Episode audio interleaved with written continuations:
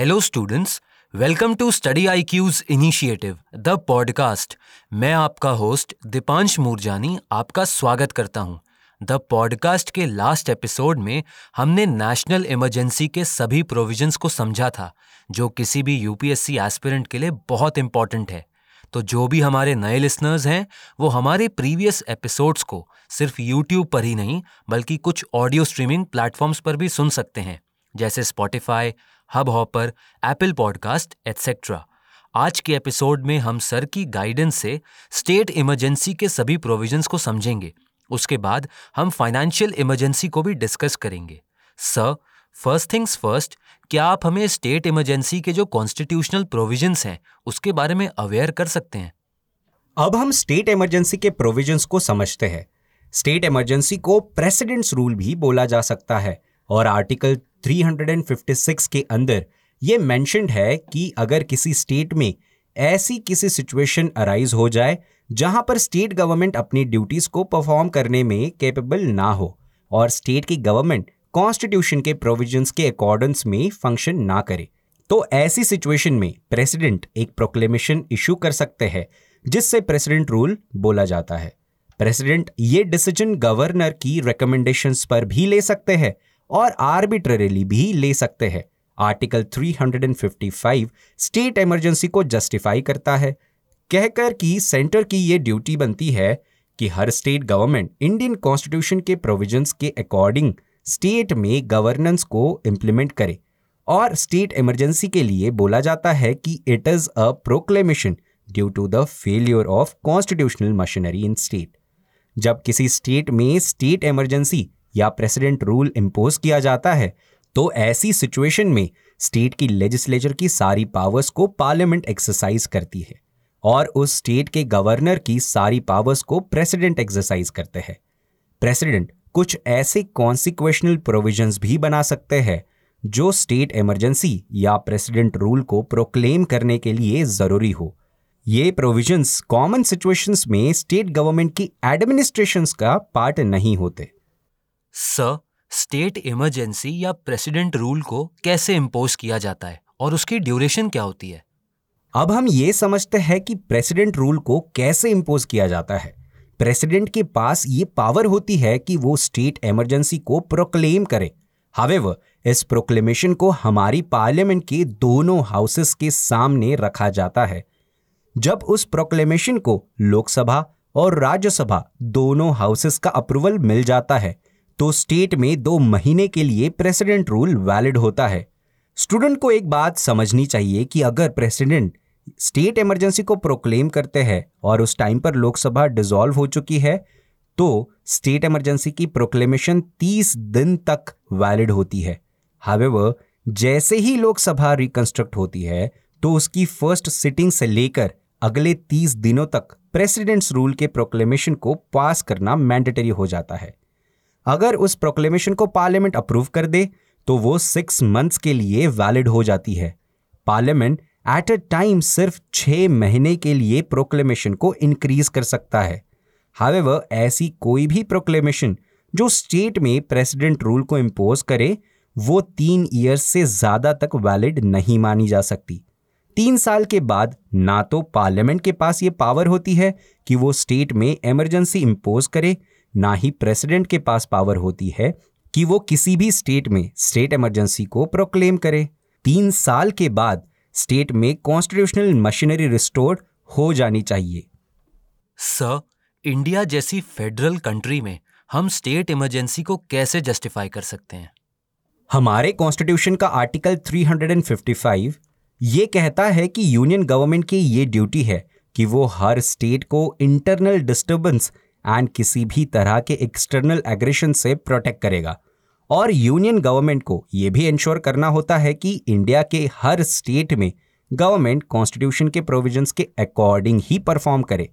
Students को यह समझना होगा कि आर्टिकल 355 इमरजेंसी प्रोविजंस का ही एक पार्ट है और प्रेसिडेंट रूल को आर्टिकल 356 के द्वारा इम्पोज किया जाता है।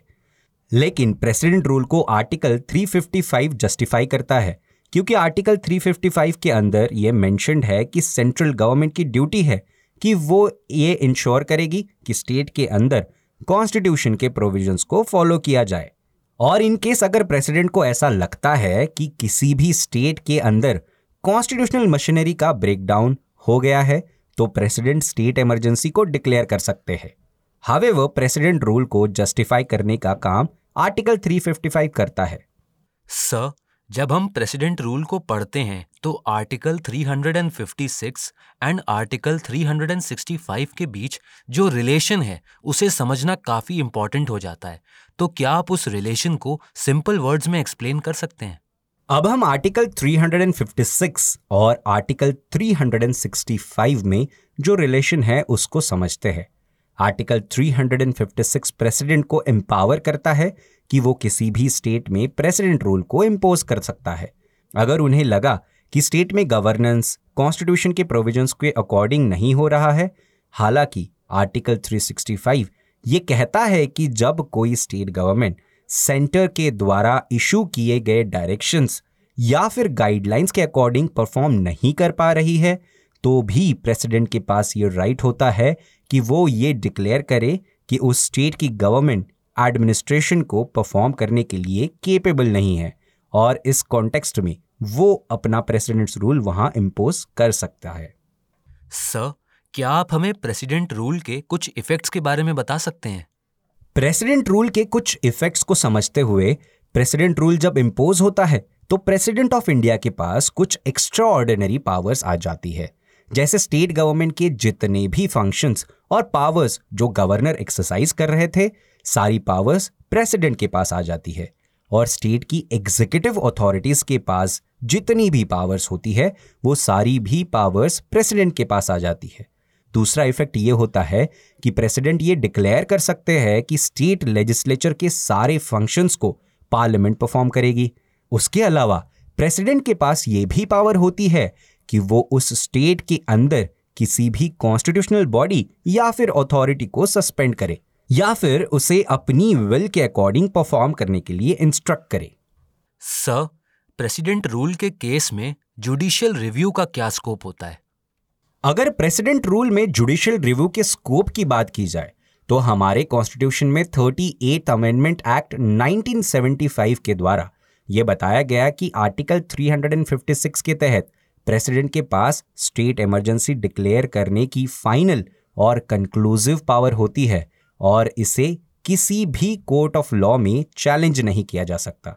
लेकिन इस प्रोविज़न को फोर्टी फोर्थ अमेंडमेंट एक्ट 1978 में डिलीट कर दिया गया और यह बताया गया कि जुडिशियल रिव्यू का रिलेवेंस प्रेसिडेंट के सेटिस्फैक्शन से ज़्यादा है। एंड यदि किसी स्टेट में स्टेट इमरजेंसी डिक्लेयर होती है तो वो जुडिशियल रिव्यू के अंतर्गत आती है। सर स्टेट इमरजेंसी के सभी प्रोविजंस को समझने के बाद हम फाइनेंशियल इमरजेंसी के प्रोविजंस को समझने के लिए काफ़ी इंक्विजिटिव हैं। जैसे हमने स्टेट इमरजेंसी प्रेसिडेंट्स रूल के बारे में देखा now we will look into financial emergency article 360 president को ये एम्पावर करता है कि वो फाइनेंशियल इमरजेंसी डिक्लेयर करे। अगर उन्हें ऐसा लगता है कि पूरी इंडियन टेरिटरी में या इंडिया की टेरिटरी के किसी हिस्से में एक ऐसी सिचुएशन डेवलप हो गई है जहाँ पर इंडिया की फाइनेंशियल स्टेबिलिटी और क्रेडिबिलिटी कंसिस्टेंसी ऑफ़ क्रेडिट ऐसी चीज़ों को थ्रेट है। सिंपल वर्ड्स में हम ये बोल सकते हैं कि जब प्रेसिडेंट को ये लगता है कि इंडिया की इकोनॉमी खतरे में है तो वो फाइनेंशियल इमरजेंसी इम्पोज कर सकते हैं। हावेवर इंडिया में इंडिपेंडेंस से लेकर आज तक कभी भी फाइनेंशियल इमरजेंसी को इम्पोज नहीं किया गया। सर फाइनेंशियल इमरजेंसी के प्रोक्लेमेशन से जुड़ी हुई कुछ इंपॉर्टेंट इन्फॉर्मेशन आप हमें दे सकते हैं और हम ये भी जानना चाहते हैं कि फाइनेंशियल इमरजेंसी की ड्यूरेशन कितनी होती है।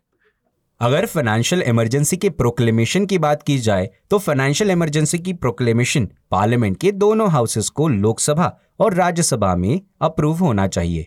अगर प्रेसिडेंट फाइनेंशियल इमरजेंसी इंपोज करते टाइम पर लोकसभा सिटिंग में नहीं है या फिर लोकसभा डिसॉल्व है तो जब लोकसभा रिकंस्ट्रक्शन के बाद पहली बार फ़ंक्शन करती है तो विद इन थर्टी डेज़ इस प्रोक्लेमेशन को लोकसभा द्वारा पास करना मैंडेटरी होता है। इस बार जब प्रोक्लेमेशन को दोनों हाउसेस अप्रूव करते हैं तो फाइनेंशियल इमरजेंसी इंडेफिनाइट पीरियड के लिए वैलिड रहती है। अनटिल एंड अनलेस प्रेसिडेंट को ये लगे कि अब नॉर्मल सिचुएशन रिस्टोर हो गई है और ऐसी इमरजेंसी को हटा दिया जाए। फाइनेंशियल इमरजेंसी में पार्लियामेंट के रिपीटेड अप्रूवल की ज़रूरत नहीं होती। जैसा हमने देखा था कि नेशनल इमरजेंसी और प्रेसिडेंट रूल में कुछ मंथ्स के बाद पार्लियामेंट का अप्रूवल मैंडेटरी हो जाता था। स्टूडेंट्स को ये याद रखना है कि फाइनेंशियल इमरजेंसी के प्रोक्लेमेशन के लिए पार्लियामेंट के दोनों हाउसेस सिर्फ़ और सिर्फ़ सिंपल मेजोरिटी के साथ अपना अप्रूवल दे सकते हैं। और जब भी भी फाइनेंशियल इमरजेंसी को रिवोक करने की बात आती है तो प्रेसिडेंट किसी भी टाइम फाइनेंशियल इमरजेंसी को रिमूव कर सकते हैं। प्रेसिडेंट फाइनेंशियल इमरजेंसी के इम्पोजिशन को वापस ले सकते हैं और ये काम प्रेसिडेंट पार्लियामेंट की किसी अप्रूवल के बिना भी कर सकते हैं। सर फाइनेंशियल इमरजेंसी के क्या इम्प्लीकेशंस होते हैं? फाइनेंशियल इमरजेंसी की कुछ इम्प्लीकेशंस को समझते हुए प्रेसिडेंट फाइनेंशियल इमरजेंसी के टाइम पर सभी मनी बिल्स और फाइनेंशियल बिल्स को रिज़र्व कर सकते हैं, जो स्टेट लेजिस्लेचर द्वारा पास किए जाते हैं, ताकि कंट्री की फाइनेंशियल स्टेबिलिटी को मेंटेन किया जा सके। दूसरा प्रेसिडेंट कुछ गाइडलाइंस के माध्यम से सैलरीज और अलाउंसेस को रिड्यूस भी कर सकते हैं, जैसे कि कोई एम्प्लॉय स्टेट यूनियन या हाईकोर्ट और सुप्रीम कोर्ट के एम्प्लॉय हो। बेसिकली फाइनेंशियल इमरजेंसी के टाइम पर यूनियन गवर्नमेंट के पास स्टेट फाइनेंशियल मैटर्स का पूरा कंट्रोल होता है। सर, इसी के साथ हमने हमारे कॉन्स्टिट्यूशन में मेंशनड इमरजेंसी से रिलेटेड सभी प्रोविजंस को समझ लिया। हमने नेशनल इमरजेंसी को भी जाना प्रेसिडेंट रूल को भी समझा और अभी अभी फाइनेंशियल इमरजेंसी के बारे में भी डिस्कस किया। तो क्या आप स्टूडेंट्स को कंक्लूजन के लिए ये बता सकते हैं कि हमारे कॉन्स्टिट्यूशन मेकर्स ने इमरजेंसी के प्रोविज़न को क्यों ऐड किया था कॉन्स्टिट्यूशन में?